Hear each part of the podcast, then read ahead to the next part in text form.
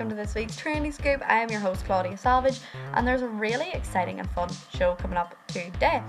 I'll be giving you a quick rundown of some entertainment news from the breakup of Daft Punk to the catastrophic fall of the iconic celebrity couple that is Kim and Kanye West. Emma Walton and Niamh Bell will be chatting about their TV picks for the week. And I know Valentine's Day is over, but there are a few cheeky rom coms in there, so stay tuned for that. And I will be talking to Conor from the band Wild Youth. So, so excited to get chatting to, him about their new music and about what is coming up for them in the future. So, that is all coming up today on the Trendy Scoop. And we are back, back, back, back, back again for our film and TV recommendations for the week very desperately needed in these very hard and pressing times. Uh, and we're back with Emma Walton and Niamh Bell. Thank you so much for being with me again. Hello, Claudia. How are you doing? Just great. You know, I'm always asking everyone how they are. No one ever asks me how I am. it's always it's always UK, hon. Never are you okay, hon? My God. Well, we're asking now. well, I'm just great. Uh, even better now that I am about to get some new film and TV to watch. Uh, so I'm I can never it's the usual game. I can never remember who went first last week. So uh, I think I'll just I'll just pick randomly and we'll say uh, Emma can go first this week because Emma, you were teasing well, me a bit today before we started recording. I was, and it is a good thing because I forced Niamh to go first last week, so it is my turn to go first. This week, my two recommendations are actually linked. That's right, girls. I have a theme this week. So I'm going to start off with the first first one that I was teasing you both about before we started, and that is the wedding planner featuring Jennifer Lopez and Matthew McConaughey. I cannot say his name, I just realized. But I've been going through such a Matthew McConaughey phase ever since Niamh recommended Howley's Gone 10 Days for Valentine's Day, and I wanted to explore more of his rom coms. So I came across the wedding planner and stole my heart.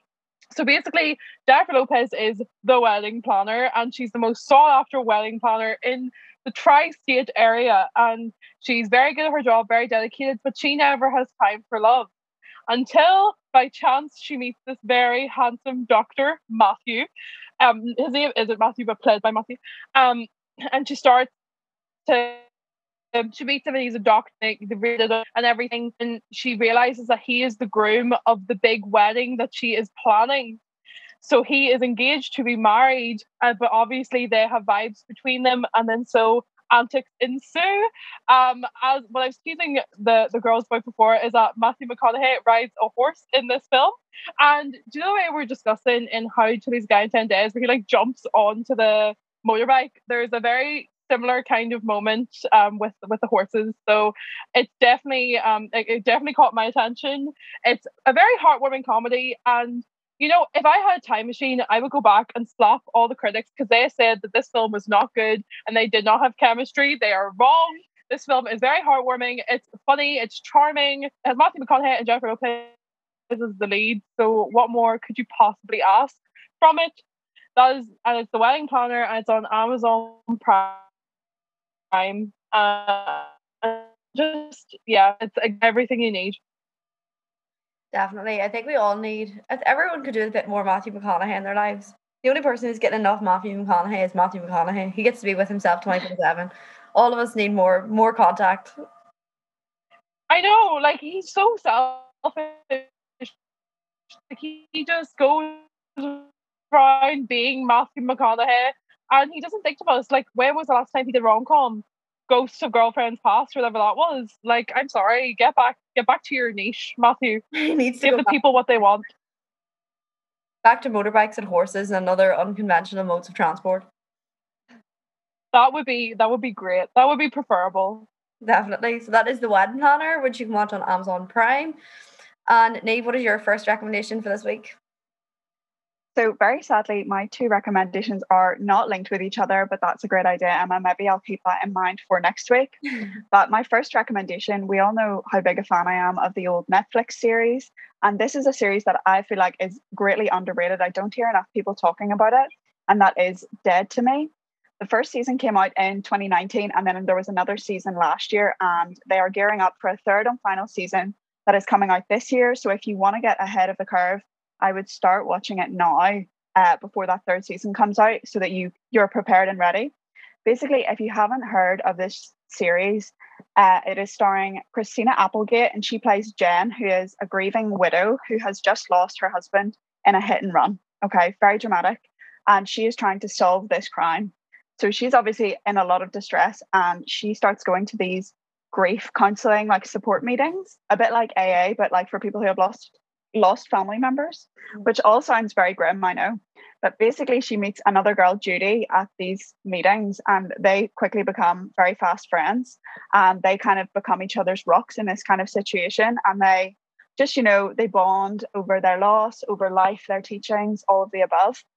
Um, but it turns out that Judy is keeping quite a big secret from Jen. So I'll leave it there. I'll not give you any more details than that because I feel like that secret is what's going to make you want to watch the TV show. But um, if you haven't if you haven't heard of it or if you've never watched it, I would definitely give the pilot a go and I would challenge you to watch the pilot and not immediately be hooked because that is totally what happened to me. If you're a fan of a dark comedy in general, this one is really good. It's really funny. Obviously, it deals with like loss and grieving and forgiveness and all of those things, but there's a lot of humor in there as well. And I just love Christina Applegate. I feel like my entire wealth of knowledges of like actors and actresses is just people who have been in Friends. So I couldn't even yeah. tell you the other actress's name, but Christina Applegate, aka Amy from Friends, how I know everyone. And it also has James Marsden, and he's gorgeous. So bit of eye candy there for you as well. If that's if that's another reason that you need to watch it, so that's on Netflix as well. Definitely a bit of everything there and dead to me. But uh, that, that is a great one too because there's so many. Like I feel like Netflix makes so much stuff that like so many things just fly under the radar. That's the thing. It's like they're always coming out with things. There's so many things that I've missed. So sometimes you just need to go back and like retroactively check through things you're missing so you don't miss anything too good. So Daphne, that's dead to me on Netflix is Niamh's first recommendation. And Emma, uh, on the wedding planner, we're keeping with the thematic links. What is your second recommendation for this week? Okay, so my second recommendation is about wedding planning, but in the real world. And it's called The Big Day and it's on Netflix. And it is it follows six engaged couples in, in, in India um, and on the lead up to their wedding and then the big day itself. So it's basically an exploration of the billion dollar, multi billion dollar Indian wedding industry. And oh my God, sorry. And it follows their traditions and kind of looks at how because India is known for being very traditional. Their weddings are like Crazy Rich Asians, as Niamh recommended a while ago. I'm re- referencing all your recommendations, Niamh, but it's like that wedding on steroids. Like the Indian weddings are insane, and I've always had fascination with them. But what this document docu series does really well is it explores like the move away from tradition because you're getting this new generation in of like dare I say millennials, and um, they don't they want their wedding to be more modern and more true to themselves and less less true to tradition perhaps. So I really thoroughly enjoyed it, and then you get to see these crazy, insane weddings at the end. So there's just it's just the most spectacular thing you'll ever see. And now my new goal in life is to be invited to an Indian wedding you know, it's like Priyanka and Nick Jonas, their wedding, they always talk about they had like three or four weddings. Like it is that level of like spec, spec spectacle. That's the word. and it is just so crazy, like the money that's put into it. Um, but then also there's some interesting things people do. There was the wedding where they wanted everything in it to be renewable. Um, but it was still like the most insane thing ever. Like I, I, I the words cannot express but it's a very it's a very fun watch, but also just mind blowing. So the big day on Netflix. That is so exciting because I feel like wedding wedding viewings, like say yes to the dress, like that like niche of reality TV is so top tier. Oh, it's so superior to everything. And each episode is like differently themed. So the first episode's one where they had that renewable couple, and then there was like a couple who were American, but like their family was Indian, so they brought like she thinks she worked in like Hollywood, so they brought Hollywood to India. But then the second episode is about like type A personality type brides, so brides who have to like, control everything. And when you're thinking of an Indian wedding, there are many things that you need to control because there's just so much in it. So it, it is it is literally it's all of those shows put together on steroids. Like it is the best wedding show out there. So if you like me, just wanna just want weddings in your life more than watch the big day. And there is only three episodes, but um, just watch them on repeat. Definitely. So that is so. That is the big day on Netflix. If anyone's lacking a bit of extravagance in their life at the minute. And that is yeah, that's an understatement. Extravagance is an understatement.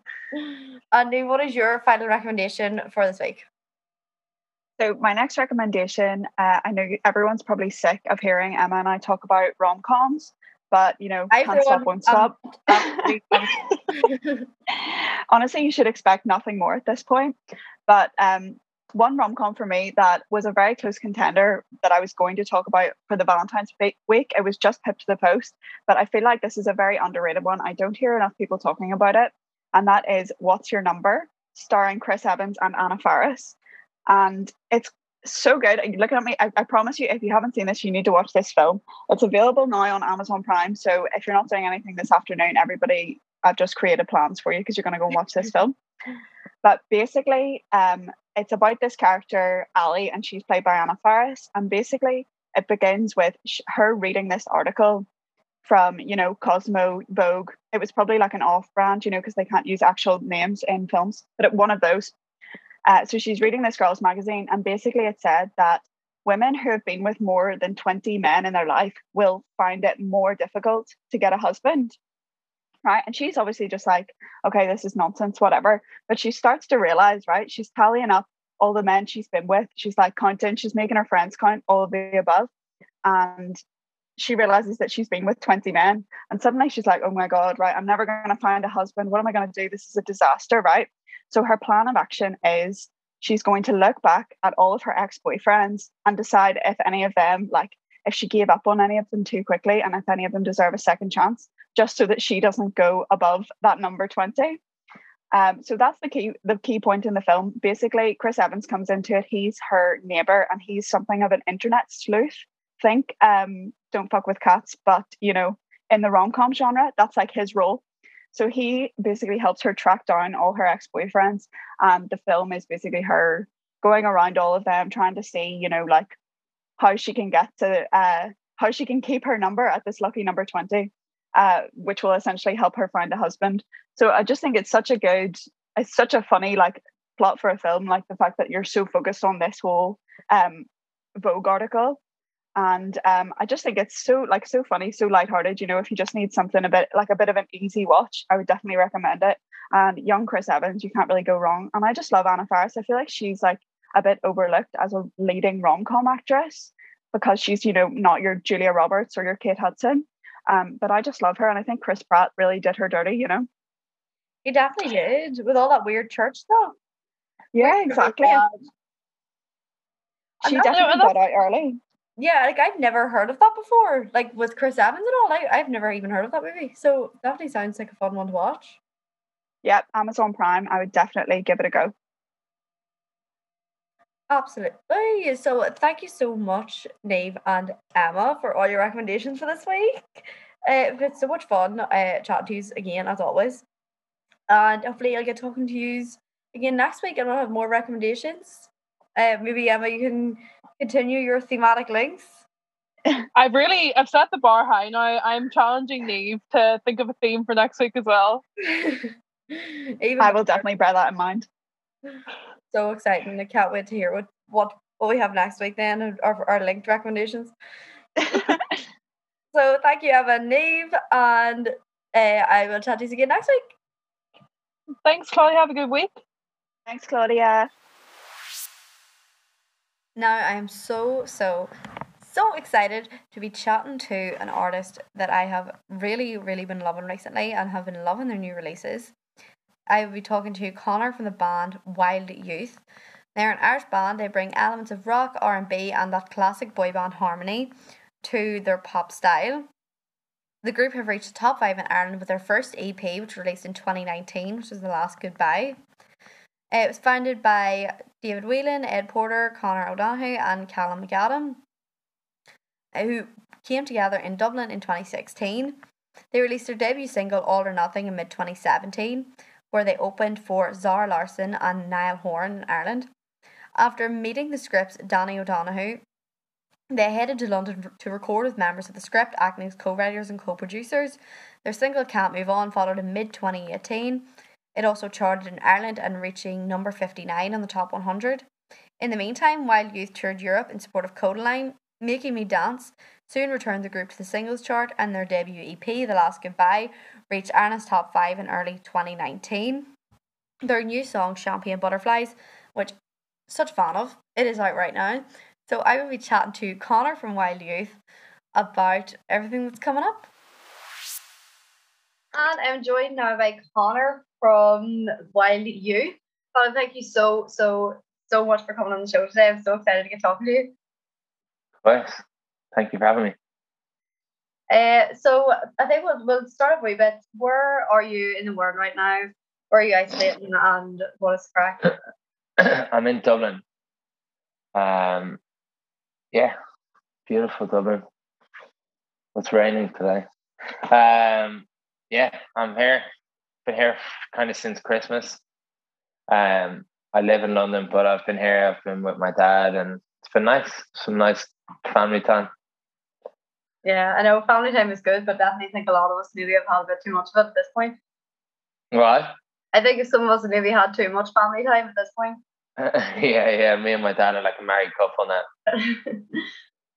we'll start off with a bit chatting about what was like your background in music and how did you start out in the band? um, I played, I think, kind of like anyone does, uh, kind of getting like piano lessons and playing some like guitar and stuff when you're younger.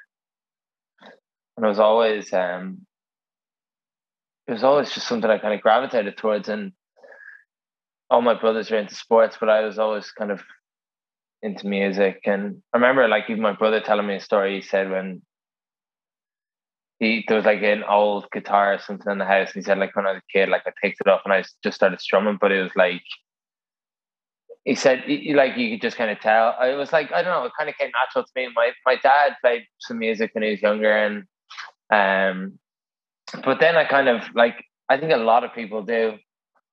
You know, it's kind of probably not cool to play music when you're in school and everyone's just playing football and you know so you kind of go and you just do all that. And then yeah. I actually was playing uh, football and I had a really bad accident uh, on my stomach. Like I like ruptured my spleen which is like totally random.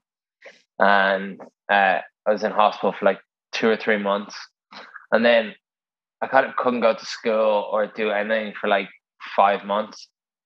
So it's like it was like it was like my own lockdown um, so I was kind of stuck at home, and because I've been so sick, I couldn't really see anyone just in case I got like sick, like if I got a cold or I got a, my immune system was so low.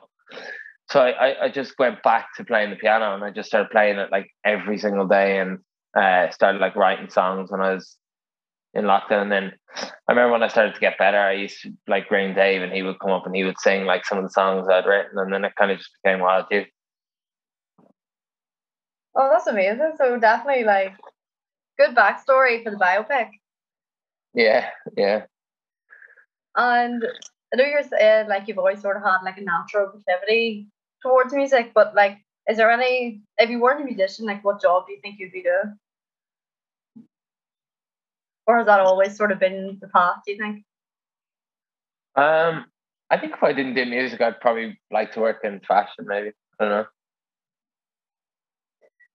Yeah, well, you're pretty pretty snazzy outfit on today, especially considering we can't leave the house. Right now, this is casual. uh, so for for yourself personally, and also like with you and the band, who would you say are like your major musical influences when you're writing? Um, I think it changes probably all the time. It's like, but I think the core of our influences like stems from like our love for like the Beach Boys and Elton John and Prince and Bowie and um I don't know, like I've always loved like disco and I've always loved don't get me wrong, I love a ballad more than anything in the world. But I've always just loved music that makes me feel good and fun and like you know Prince does that amazingly. Um yeah, so all that and like, you know, disco and early disco. Um yeah, all that kind of world. Yeah, I love that you said that. Like, I was a big fan. Like, that's what I love about your music. That it's so like I was saying this a bit like a bit earlier, but any of your stuff is great BPM for the for the walking playlist. If anyone needs new additions for that, it's sure to get you a vibe. You get that five k done like that. The workout song. Mm-hmm. Uh, and when you when you are coming up with new stuff, because I think like like Champagne Butterflies is a new song for anyone that hasn't heard it, but it's very unique, I think, and very different than some of maybe your earlier stuff. Was that new sort of sound like very curated or directed, or did you sort of just naturally happen upon that? Um, no, it was like the first EP, and then um, I started writing the second EP. But I wanted to like I don't know. I didn't want to make the same record as I made on like the first EP, and I felt like that, like that was kind of that was done. You know, it was like mm.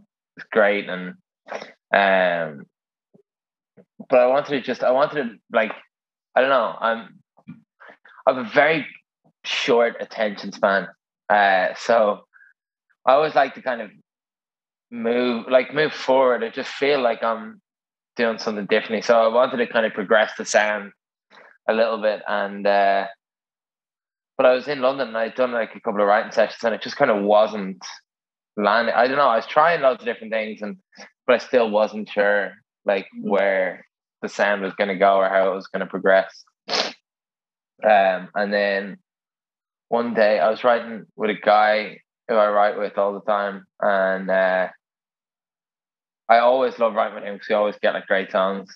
we always have great fun. And I remember we were in the studio and we've been there for four hours and we still didn't have any. And I was like, I think I I just don't think I can write anymore. I was like, I don't like. You're ready uh, Yeah, I was just like, I just, I don't know. It's just everything I write at the moment is terrible. And then we took a break, and I remember we went back in. We're at the piano, and we came up with the chorus for Champagne Butterflies, and it was like probably one of my favorite moments ever in studio because it was like, firstly, the relief to know that I could write again, and then it totally mapped out for me like the sound of what our second EP would be. Yeah. Um. Yeah, so it was amazing. Uh, but yeah, supernatural. It wasn't thought out. It was all just kind of like in the moment, and when it happened, it happened. Wow, that's great. And then, how? So, like, some people obviously are being more creative, and you were saying about sort of struggling with your creativity. But how have you found like lockdown as someone that's working in a creative industry? Because I feel like there's a lot of like toxic productivity, and people are like, "Oh, what are you doing this? Are you doing X, Y, or Z?" Like, how have you found being in lockdown and maybe not being able to create in the way that you normally would? Uh, I've actually been writing a lot more because it's like normally there's like a it's like a 50-50 split where it's like you do shows and then you go to the studio and you write or whatever. Whereas now it's it's all just like 100% kind of writing.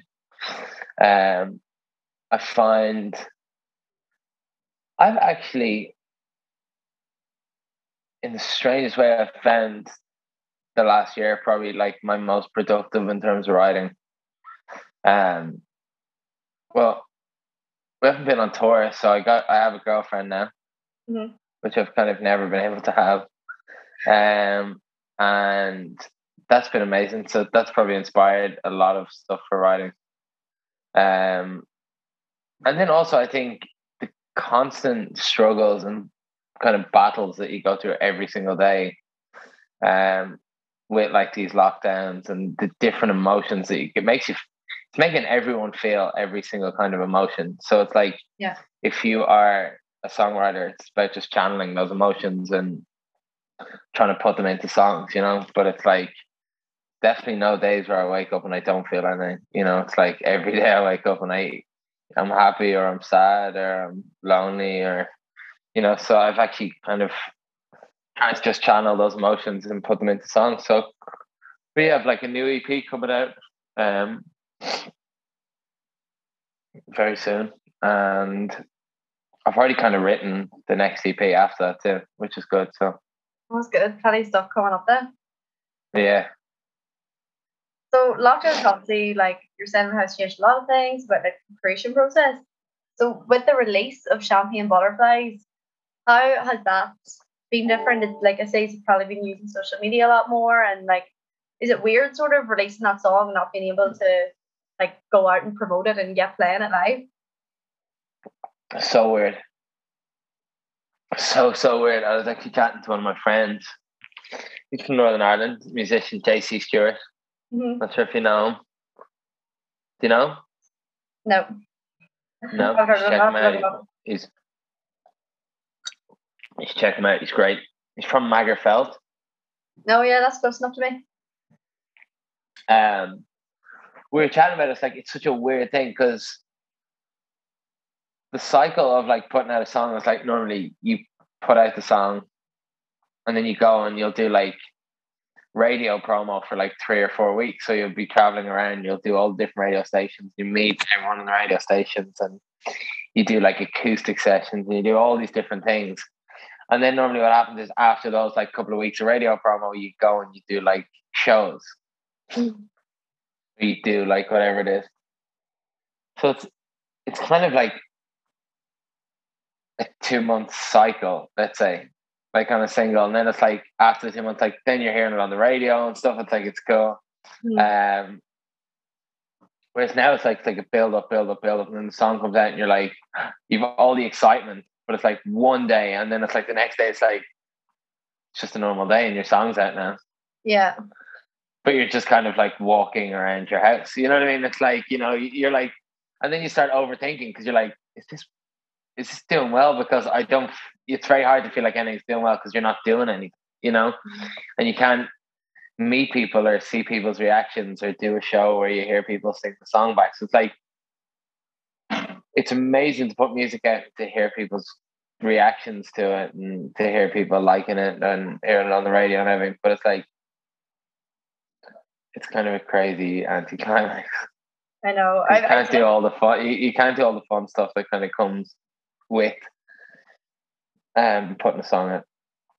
Yeah, that's definitely the tragedy, like with Champagne Butterflies, because you just know, like that song live would just be the best crack ever. Like you can just imagine the vibe to the place. We actually have played it live. Because that's what you used played it live before it was released, didn't you? Yeah. So how did that go down? Was it uh, really well? Expected? Yeah, the song was kind of slightly different. I changed it in the studio a little bit after, but uh, it was it went down very well. We actually played at McHugh's in Bel. Was it McHugh's? I think where we played in Belfast. I think it was McHugh's. Yep, I think so. um, yeah, but it's great. I love playing shows in Belfast. So like the best crowd. And I will definitely. Hopefully, will uh, you'll be up here again soon. Maybe over the summer, depending how things go. What? Maybe over the summer, depending on how things go. Yeah, yeah. And we can play a venue that has a dressing room. Oh, definitely hitting the big time. Venue with a dressing room. yeah, I think we are in the storage room in the kids. For sure, this it's just it's all the difference in the label. Just change the mindset. Storage room could be a dressing room if you want it to be badly enough. Yeah, yeah. So something I was going to say, you have supported, you have played like with Kodaline, Script, and obviously done loads of content with yourselves. Is there any like I, I know we're sort of reminiscent of like the pre-COVID world, but is there any like moments from shows or any shows in particular that stand out to you as one that you were like loved playing there live or loved that of that show? Um, yeah. Um, we did it. Um, I always talk about this one, but we did a show, uh, Electric Picnic. Do you know Electric Picnic? Yeah. Um, and basically, it was 2019. and I remember like we've been booked for a slot, and I remember we um we done lo- we've been doing like loads of shows throughout the whole summer, and Electric Picnic kind of is at the end of the summer. It's in September, and so we kind of brought like our family and stuff like on our tour bus with us, and uh, like some friends and stuff. We all went down. and We were playing on the Saturday Mhm. at like four o'clock, maybe on the main stage. But I remember when we got down there, the weather was like amazing, and it was uh, we were we were all there. But I remember I was chatting to someone. Someone's like, "Oh, geez, big slot for you guys," and I was like, "Oh yeah." I was like, "Why?" And they were like, "Well, you know, four o'clock on the main stage on Saturday is the real kind of, it's the real set time where the promoter puts you on there to see if it's working. So like, if a crowd shows up, if a big crowd turns out at four o'clock on a Saturday at the main stage, it means that it's really working. And if they don't, they can kind of tell that it's not working. I was like, well, I didn't know that. And thank you for telling me that now. I feel like I'm actually going to get sick. I'm so nervous. Oh my god! And especially like when you've all your family and everything there, it's like, you've now, like, my day is ruined. Um, but yeah, we were getting ready and then we went out and it was like, honestly, I think like about 25,000 people. No way. Like the whole field was just full.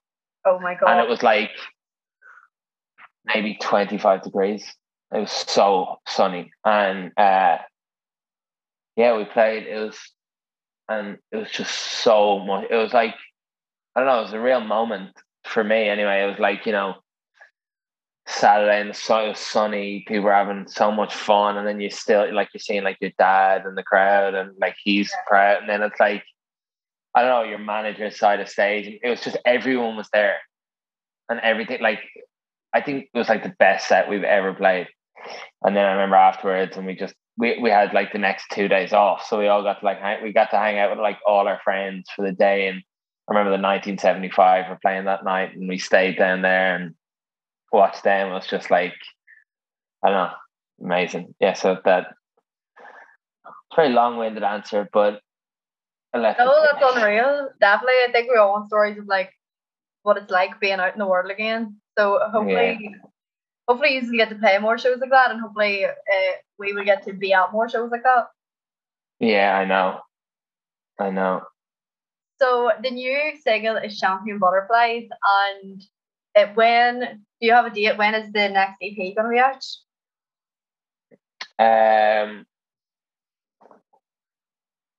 I can't say, Okay, well, very hush hush, but soon, very soon. very soon. So we can follow um, can follow Wild Youth on Instagram and on Twitter and everywhere else to stay up to up to date with yous.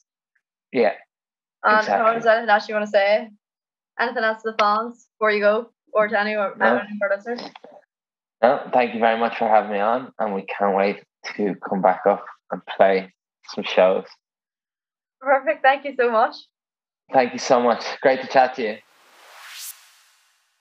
And we're going to do a quick celebrity news update now because a few things, a few interesting things have happened this week in the world of the rich and famous. Maybe most notably was the divorce was announced for Kim Kardashian and Kanye West. So I will give uh, a quick but extensive timeline of the relationship for anyone that is not up to date with it because Kimye have been one of the most iconic celebrity couples over the time of their marriage. So I think we're, we'll talk a wee bit about their relationship. So they met in 2003 on the set of the Brandy music video.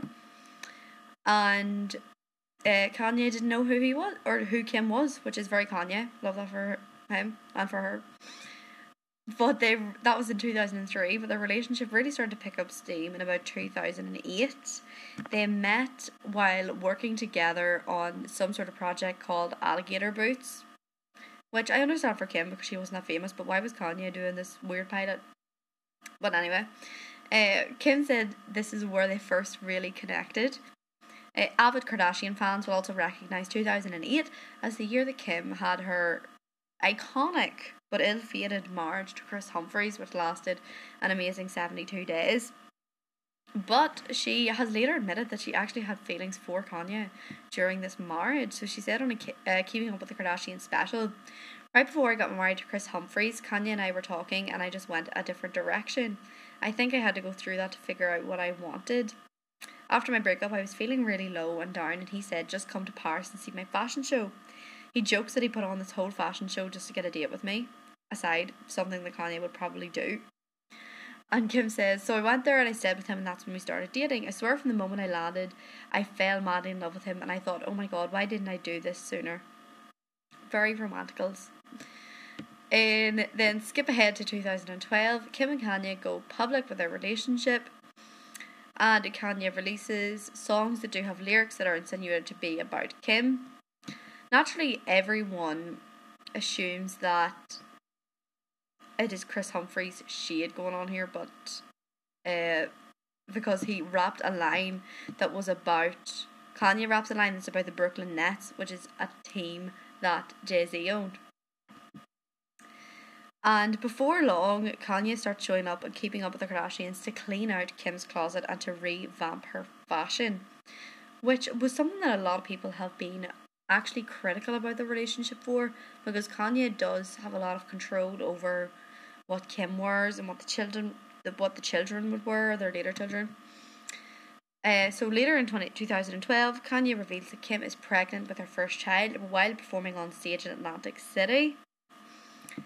And then in 2013, the the landmark for any couple in in Hollywood, any famous celebrity couple, they attended their very first Met Gala together.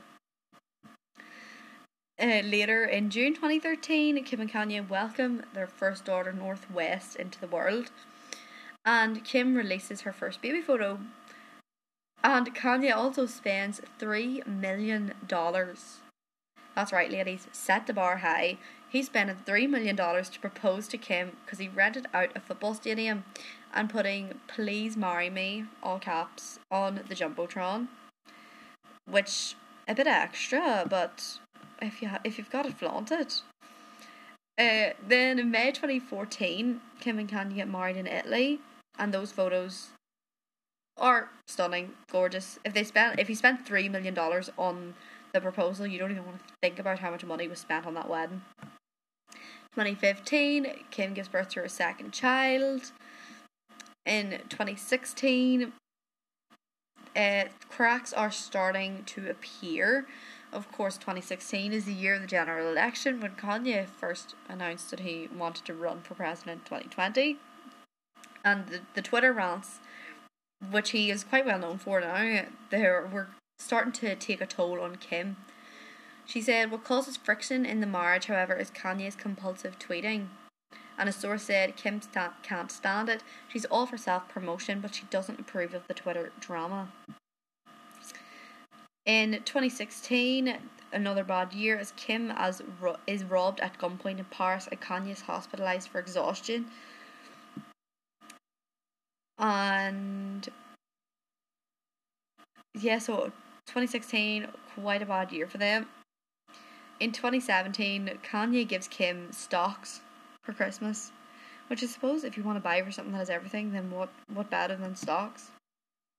In 2018, it was the birth of their third child, Chicago, via surrogate. And Kim shares the pictures on Twitter with a Snapchat filter, which is very Kim Kardashian. And then in August 2018, again, we've been seeing some issues in the relationship uh, on and off since 2016, 2017. In 2018, rumours that Kim and Kanye are going through a rough patch hits the internet, but of course, Kris Jenner, momager of the century, shuts them down. She said, I just think they're so solid. They're so connected and they love each other very much. They have a family they're very committed to. You're going to have things that pop up, you're going to have hiccups. There's a lot of things in life as human beings that we all deal with, especially if we have a partner, a spouse. I think they're so committed to one another that things like that will probably bring them closer together. So that was Kris's take at the time. In May 2019, they have their fourth child, Psalm, who's born via a surrogate. And in then in late 2019, around October, Kanye starts planning his Jesus is King tour, and apparently Kim has her concerns about it. So Kim supports a, sor- a tour but still has concerns. She doesn't want him to go crazy and do an intense tour with no break. She wants him to focus on his well being and mental health too. In February 2020, Kanye is getting roasted by Twitter for leaving Kim in an elevator with all their bags, like the doors closed on her on the elevator, which may sound just like fun Twitter drama, but your relationship's not in a bad road when you're leaving your wife in the elevator with the doors being closed. Then May 2020, a British uh, a source tells British tabloid The Sun that Kim and are steering clear of each other, and thanks to the ongoing tension in the relationship, Kim and Kanye are arguing and at each other's throats during this pandemic. Kim is getting stir crazy as she's used to being on the go, and it's also a lot of time alone with the kids for her. And a source also adds that Kimmy had been had been staying at opposite ends of the house to be keeping things civil. So those were that was the start of the relationship, how things went, the lead up, and now after six years of marriage, they have filed for a divorce. So no doubt there will be a lot more drama to come, a lot more things are going to come out. But all the best of luck to Kim and Kanye in the future. And that is not the only breakup that you might have to deal with this week. Anyone who's a big fan of electropop will be devastated to hear that Daft Punk are have announced that, that they are breaking up, and they have been together for decades musically. Daft Punk, the Parisian duo responsible for some of the most popular dance and pop songs ever, have split. They broke the news with an 8 minute video titled Epilogue from their 2006 film Electroma.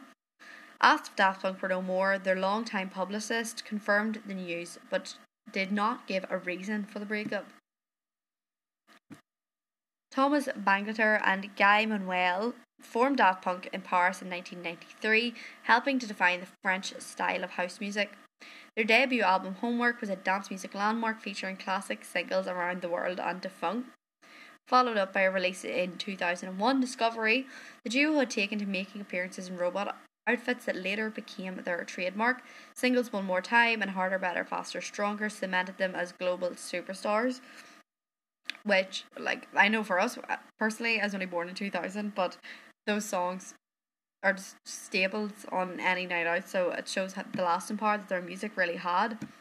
20 years into their career, they blew up again with Get Lucky, which was in 2013, and that was on the charts for months.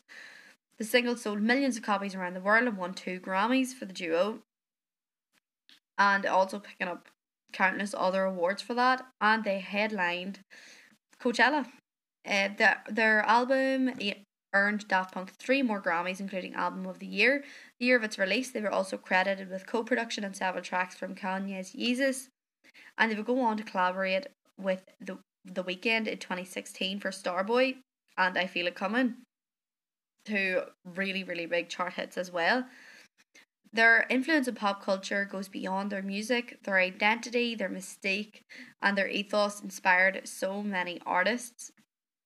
They were sampled by R&B greats Janet Jackson and Jazmine Sullivan. They were parodied in Family Guy, Powerpuff Girls, and celebrated in art galleries all around the world.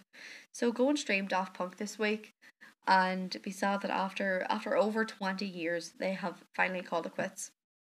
And the other Twitter drama that has been happening this week is about the iconic Jackie Weaver. For anyone that is unfortunate enough to know who Jackie Weaver is, who is sad enough and who has been spending enough time on Stan Twitter, the council officer 63 became a star after a video of her acting as a clerk in the Handforth Parish Council meeting went viral earlier this month. Miss Weaver was famously told that she had no authority by Chairman Brian Tolver, and she was kicked as she kicked out the other unruly councillors, which everyone was just finding hilarious and saying that Jackie Weaver was their queen. But some people did not share the Jackie Weaver stand. Some people were not feeling feeling the Jackie Weaver love because a police probe was launched this week after a troll sent a vile message to Jackie Weaver telling her she doesn't deserve to be let out of a burning building. And it has now emerged that uh, Cheshire police have been investigating reports of malicious communication. So, uh, go and support Jackie Weaver. You know, she was attacked by uh, the chairman on the parish council, and now some on the internet can't just let her have her moment. And that is maybe a bit depressing. We had the breakup of Kimye, the breakup of Daft Punk, and uh, Jackie Weaver's Uh, issues with internet fame. And that is about all of the entertainment news that we have on this week's Trendy Scoop. And that is just about time for this week's episode of the Trendy Scoop. Thank you so, so, so much for listening. I really, really do appreciate it. Uh, I've been your host, Claudia Savage, and remember that if there's anyone who's got this far in the episode and is listening to the outro, uh, to DM me on Instagram or Twitter or anywhere if there's people that you'd like to see on the show, topics that you'd like to cover, anything to do with the world of entertainment news, I'd love to hear from you. Thank you so, so much to Kuba and Ross who helped me to edit the show. And of course, thank you to so much of all of our amazing guests, to Emma Walton and Niamh Bell, who always do such an amazing job. And to Conor from Wild Youth, really, really appreciate his time. And remember to stream all their songs and support them. Uh, thank you so much. I've been Claudia Savage, and this has been the Trendy Scoop.